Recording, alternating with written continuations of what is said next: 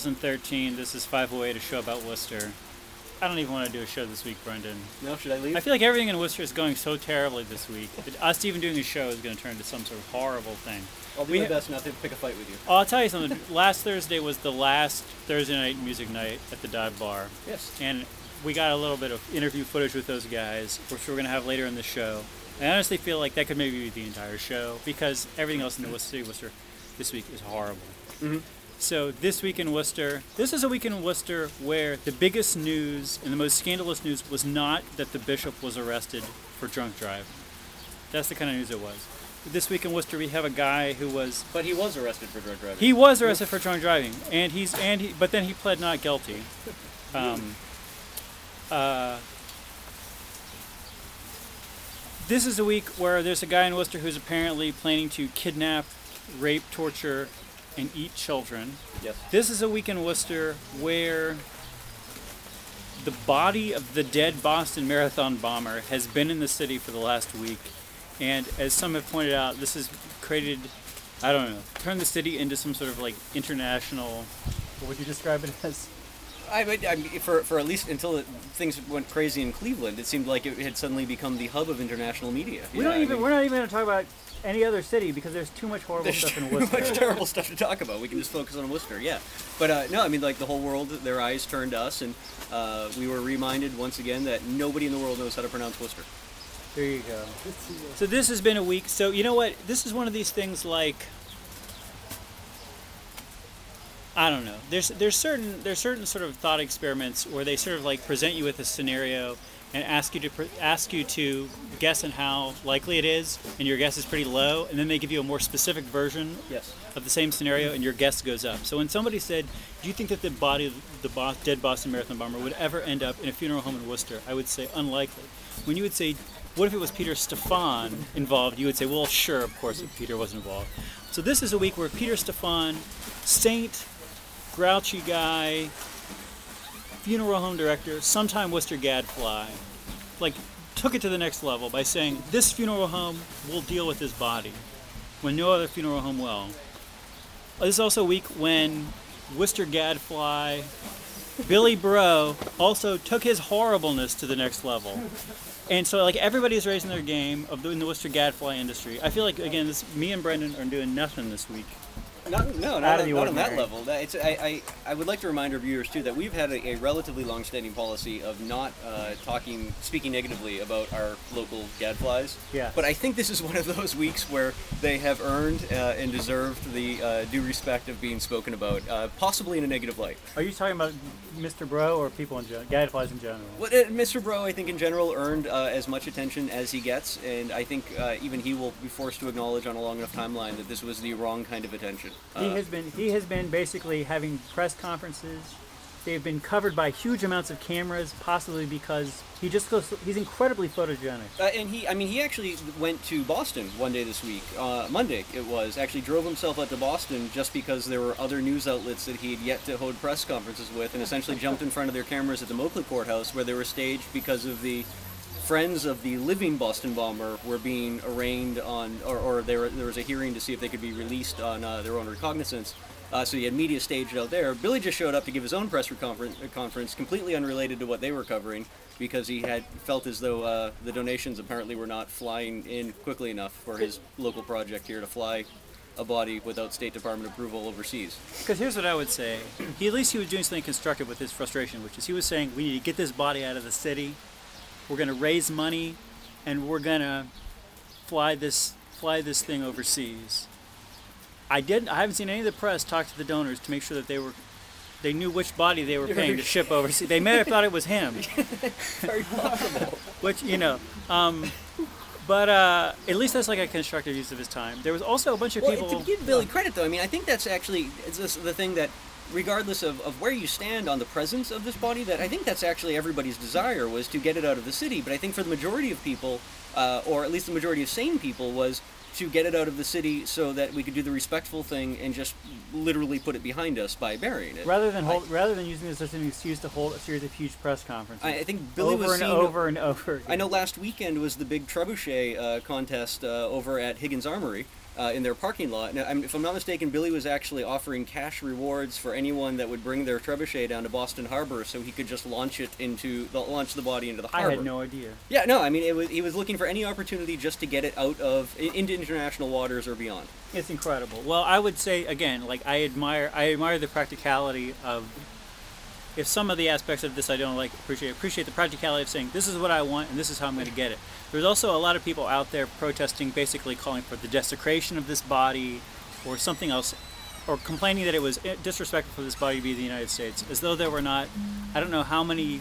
Honestly, probably tens or hundreds of thousands of people worse than this Boston Marathon bomber buried in the I United mean, let- States. so let's be honest. I mean, like, so everyone, just take a moment and think about every serial killer that's ever lived. Think about every uh, person who's perpetrated a mass shooting. Everybody who's assassinated a president. A president. We've actually an dis- entire generation of people who who uh, like raped and killed hundreds of Indians over their lifetime. Yeah, lifetime. and we, we, we have actually buried all of those people. In, in many cases, now, to, and to be fair, in many cases, uh, you know, uh, bodies end up being cremated, and families make that decision for the, the, the simple practical uh, reason that they don't want to create something that could be a memorial Right. to atrocity. Yeah. But in this particular case, we're dealing with religious sensitivities that you just you, you can't ethically ignore. Um, Right. So, but yeah, I mean, it, it, it strikes me as odd that people seem to be surprised that we would actually uh, have that there would actually be a funeral uh, for somebody who's dead. right, that- because they are dead. They are in fact dead. Now that was confirmed by multiple uh, multiple parties, and and my understanding was always that when somebody dies, if I'm not mistaken, it's actually in chapter 114 of the Mass General Law that you do in fact have to uh, bury a body, dispose of a body properly in a reasonable amount of time in the Commonwealth of Massachusetts. I just assumed that that was something we, we didn't take for granted. Well, I just want to say I want to speak to the people who are advocating for the desecration of a corpse here, as though this will achieve some sort of justice. That if we could increase the amount of justice in the world by desecrating a corpse, this would be a lot easier world to live in. Yes.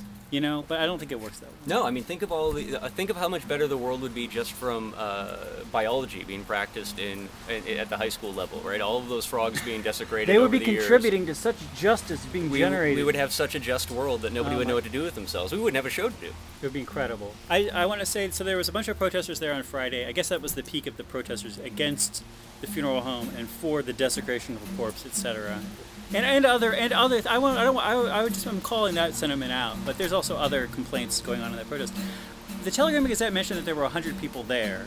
The, I've seen the videos that I've seen. Looks like there was about 50 people protesting. Based on having counted protesters yesterday on that same street, strip of street, I'm going to say 50 people protesting. I saw at least one Facebook message from somebody saying, "There's a photo of me on the Telegram website saying that I'm protesting this. I was on my way to work." like there are a ton of people in Main South, and when you get 50 people protesting something, you're going to get another 50 I people at least. Especially when you have a, if you if you have the international media at the corner of May and Main, you're going to get some people standing around. Based only on the uh, tab for detail work that the city seems to want uh, Mr. Stefan to pick up, I would have to assume the other 50 people were all sworn law enforcement. Uh, Well, this is so. This is the other. This is the other angle. But I just want to complain about demonstration ins and outs first, which is that the t- I still haven't. I haven't seen a concrete number from any news source of the number of demonstrators, even a guess, which is frustrating.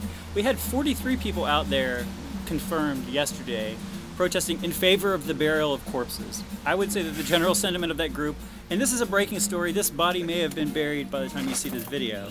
This is a developing story, I guess basically saying like let's if, if we needed to bury this body in the united states that would be fine to bury this body in the united states that would not be the worst thing in the world okay so Or we the worst thing that we've done in the United States. all i know is we had 43 people out for that i don't see any international there was no international news coverage of that and you know why Anderson Cooper nowhere to be found. it's not inflammatory enough Yeah. I was glad to be part of it. I feel like it's been a horrible, insane week in the city of Worcester. I wanted to just stand up and say there is some sanity in Worcester. Some people in Worcester, it may be to some people in Worcester are jackasses. All of us are jackasses some of the time. Yes. But not all of us in Worcester are jackasses all of the time. This is my humble message to you, the viewer. Police details, Brendan. Yeah, no, I, I mean, I, I don't This even know what to going- make of that. It, it sounds as though that what they're they're they're uh, pegging it at around ten grand a day. Yes. uh, for police details, which So this may be hundred thousand dollars of police. it's a really time. expe- expensive experiment in how to dispose of a body in 2013. And let me just say that, except for the, t- I like I walk by that corner, you know, because that corner is not too far from my neighborhood. Like, I guess my timing has been bad because except when I was there demonstrating, I haven't seen any demonstrators. All I've seen are police and sad, sad-looking cameramen. wondering why they're in, in a, stuck in a city that they can't pronounce the name. I don't know. I feel like couldn't you just have one policeman there, and if a demonstration forms, pull a couple over from somewhere else? I, I, I am in absolutely no position to second guess the. Couldn't you have uh, a webcam? Couldn't you just have some kind of an app? Isn't there some app someone could have on their phone that would just call the police if there was a problem? You would think we would have figured out a way for SeeClickFix to uh, have figured this one out by now. Um, yeah, no, I mean, I, I don't want to second guess, you know, the, the accounting abilities of the chief of police. I, I mean, sure, his numbers are solid, but I think the, the bigger argument is, do we actually want to be have the city put in a position where it's charging businesses simply for doing the business that they are chartered to do? Yeah. Um, that seems like an odd place. I mean, there, there, to go. There, there are certain examples of, of where I think that makes sense. You know, if you have bars that have been problematic in the past and they want to pay for a police officer to be on, on, on site. But I mean, it, it sounds like this is more the police department forced themselves, or the city forced themselves on a, a business that is just doing its business. And, and I don't necessarily think that entitles them to say he owes them uh, for that. No, this is the kind of thing. I mean, this is this is obviously the chief's the chief of police's call. Um, I would like to see a little. I don't know. I would like to see a little. I don't know. I would just like to under like. It, I feel like a lot of people have been questioning like, is this a, is this a disproportionately huge and expensive police presence? Like, this is the kind of thing that pretty much only the council. Would Well, how many how many protesters did you say you saw there at the most? I I never was there when there was a protester. Yesterday, when I was there, I talked to a reporter who will remain nameless, Mm-hmm. and he said he'd been most of the, there most of the day. He had seen at one point two protesters. Okay, so well, they had. So how many police officers did you see? I saw um I I saw five. I saw five at one point, but I think there might have been six. I think one of them might have been somewhere else. Well, so I think if we if we stick with that, if we stick with those numbers, uh, two protesters, six police officers, There were also a bunch of journalists, and they can be they can they you can be rowdy. They can. Um, I think that's almost in line with the the the six literally unwashed uh, masses, members of the masses uh, from Occupy Worcester, uh, and the need for nine police officers to uh, keep an eye on them uh, When last they were when they were last year in, in City Hall. Um, so I, I mean, they if, were going to a public meeting though. This is true. The city councilor, the, the city council, and the manager were, were in extreme danger from people who hadn't eaten, If- slept, or, or showered in, If, in if weeks. people were going to a public meeting to complain about Peter Stefan, maybe we would want nine police would- you officers. might want but this is just standing on the street. But I mean, if we're going to assume that that's the level of law enforcement necessary for uh, a limited number of people, I think we're dealing with the same, uh, uh, you know, a similar ratio. So maybe things aren't too too out of control just know. yet here. We do have we I mean we do like I, I guess on the one hand I do feel like there's people who are at least making I don't know if people were making threats or not. I don't know. I saw online comments calling for people to steal the body out of the funeral home. So maybe you could have a fear that someone who is out there protesting would secretly be trying to rob this funeral home, Mm-hmm. grave rob this funeral home or whatever. It could also be that you know, like a when a political convention comes to town, uh, it's usually assumed that you'll have a large number of uh, like sex workers, like prostitutes, come into town to meet the needs of those convention goers. Uh, maybe because so many of these protesters were from out of town, we Maybe thought that there might be an honeypot. influx of streetwalkers in the community. So we were just upping the police presence to deal with what would be a perceived increase in um, uh, uh, quality of life type theory. crimes down there. I'm trying to think if there's any other good theories here. Like one thing we should point out for people who aren't from Worcester is there's protests of a reasonable size in Worcester all the time. Sometimes with police presence, usually not. I feel like 95% of the protests I've been to in the city of Worcester, maybe more than that, had no police presence. They would last for an hour or two. They would never, you know. plotting for us? We have we have a, we have a we have an audience behind us, but our audience is not for us. Um, yeah, I mean, I don't know. I, I, I, I would also think I think there's an argument to be made as well that uh, almost the entirety of Worcester is is kind of in a constant state state of protest as well. But most of them are doing it from the comfort of their own homes. They're doing Uh, it on go- Facebook. They're, They're, doing posting it on those. Facebook. They're on Twitter. They're they're just sitting at home watching TV, and every once in a while, I just think, what am I doing here? They're And- sharing petitions with their friends. yeah, Do you want to talk about slot slot stuff, slot casino stuff? sure. What it's do you been a got? couple weeks since we talked about. That. I don't know. Like What's changed? I don't know. I guess there maybe we're going to set a date for when this thing's going to happen. 17th of September. I read. Seventeenth of Yeah. September. Seems like. Again, I don't know. I keep t- making comments about what I think political people think about this, and then they go around and change their mind, and I totally get whiplash. It Seems like the city manager has at least made some comments that he's not s- super excited about. Sounds like the police department is not super thrilled about it. They had a uh, report that I don't believe made its way to the council yet, but it seems like journalists got a hold of that was critical of uh, the design and potential Yeah. impacts on the neighborhood. Um, which, you know, I mean, whether I disagree with them or not, I mean, that, that tends to be a body that the city relies upon, the council, the manager Yeah. rely upon heavily Yeah. uh, in past practice uh, to pick a, a direction in which they're going to head. So, I mean, that, Right. that could be a bellwether of sorts for uh, where the officials in the city, how they start viewing the project. There was a there was a public meeting where the uh, the slot machine people were pointing out it's not really slot, slots parlor is probably the right term for this rather than casino because there's nothing like a casino. Um, Not the movie, anyways. not like the movie. No, I didn't really like the movie. Um, that they, they they put out one of those like architectural drawings. I don't know what you call them. The, art, the drawings look like they were done in colored pencil of like what it the possible architectural rendering of what the facility will look like. And I'm used to seeing these and then seeing a few years later the building be built. I feel like over the years he's sort of developed this ability to be like, okay, it's not going to be this cool. This person with the popsicle probably won't be standing there. Yeah. This beautiful eagle, soaring eagle with the American flag in its talons probably. I think one of the better examples of what you're describing was when we saw the uh, artist renderings of the original city square designs. It involved lots of street vendors selling food, Yeah. and then we immediately banned their presence before that artist's uh, I- uh, concept of what we what was possible could even begin to come to fruition. Absolutely right, right, exactly. That's a perfect example. This is a kind of a terrible looking ar- architectural rendering. Like it just looks like a, it just looks like a weird, like a weird Walmart hangar right by the side of the road. Yeah. Like no, it's not set, no, no real nice setback, no, you No, know. and it, whether you like the way uh, Kelly Square looks now or you hate it, uh, you know, the neighborhood has a feel, right? I mean, it's a very old neighborhood. The architecture has a certain feel to it. Right. Um, a lot of the buildings that are being rehabbed along Water Green and Harding Streets uh, have a very distinct sort of, uh, you know, post-industrial uh, vibe to them. That Yes. now that they're being rehabbed, and I don't think that that giant building fits any of those. I mean. To your point, I mean that rarely do things end up looking exactly like the original set of watercolors uh, proclaim uh, the goals to be. Um, but that said, you know, I don't know. Maybe it's probably something that could be fleshed out a little bit more. Uh, I don't maybe know, to fit man. that neighborhood a It little just looks cheap and crappy. It makes me feel like the people who are saying that, like, you know, when, when people say like slot machines are going to degrade Worcester, my my first reaction is like, how could you tell? but then I look at that building and I'm like, okay, now I kind of get what people are saying. That like this is kind of trashy, even for a city which is sort of architecturally a mess. Mm-hmm. This is kind of just trashy looking, and this just bespeaks to like a really low budget, crappy project. And so I feel like I feel like much more biased against this project based on this drawing. This is people people have their weird gut feeling. Some people are like gambling is wrong, I'm going to be against this. This is wrong, that's wrong, I'm going to be against this. My feeling is like I want to see whether or not your art is good. I And- want to see the JPEG and then I'll make up my And. I'm going to assume that Neil Bluhm from Rush Street Gaming does not tune into 508 on a regular basis. But any of, if anyone who uh, works with Neil Bluhm from Rush Street Gaming does pay attention to this show, uh, keep that in mind because Mike Benedetti was the person who, when we first started talking about this, was really angry that anyone would have this sort of knee-jerk reaction uh, to being against the slots. Yeah, I think you went above and beyond to try and be at least accepting of the idea. Thank you.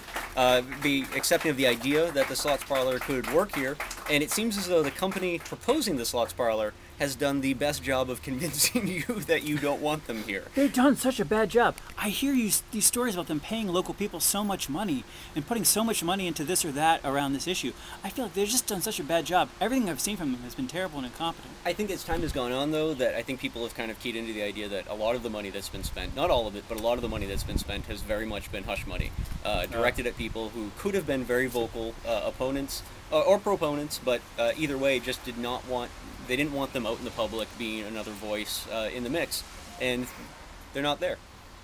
As a result, Wow. but well, the mortgages are paid. Well, for now. good job to them. Anyway, Good Anyway, luck selling the house. good luck. Maybe, maybe they're going to bring the A team in later in the process. I don't know. end of Au- end of August. Let's watch some stuff at the dive bar.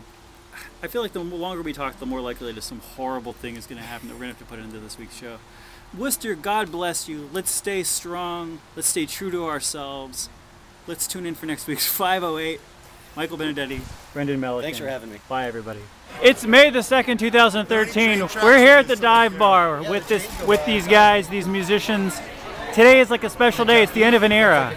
Duncan, I want to ask you about this. Yeah. You, you've been to all these music nights. yeah, I've been to all of them. How many have there been?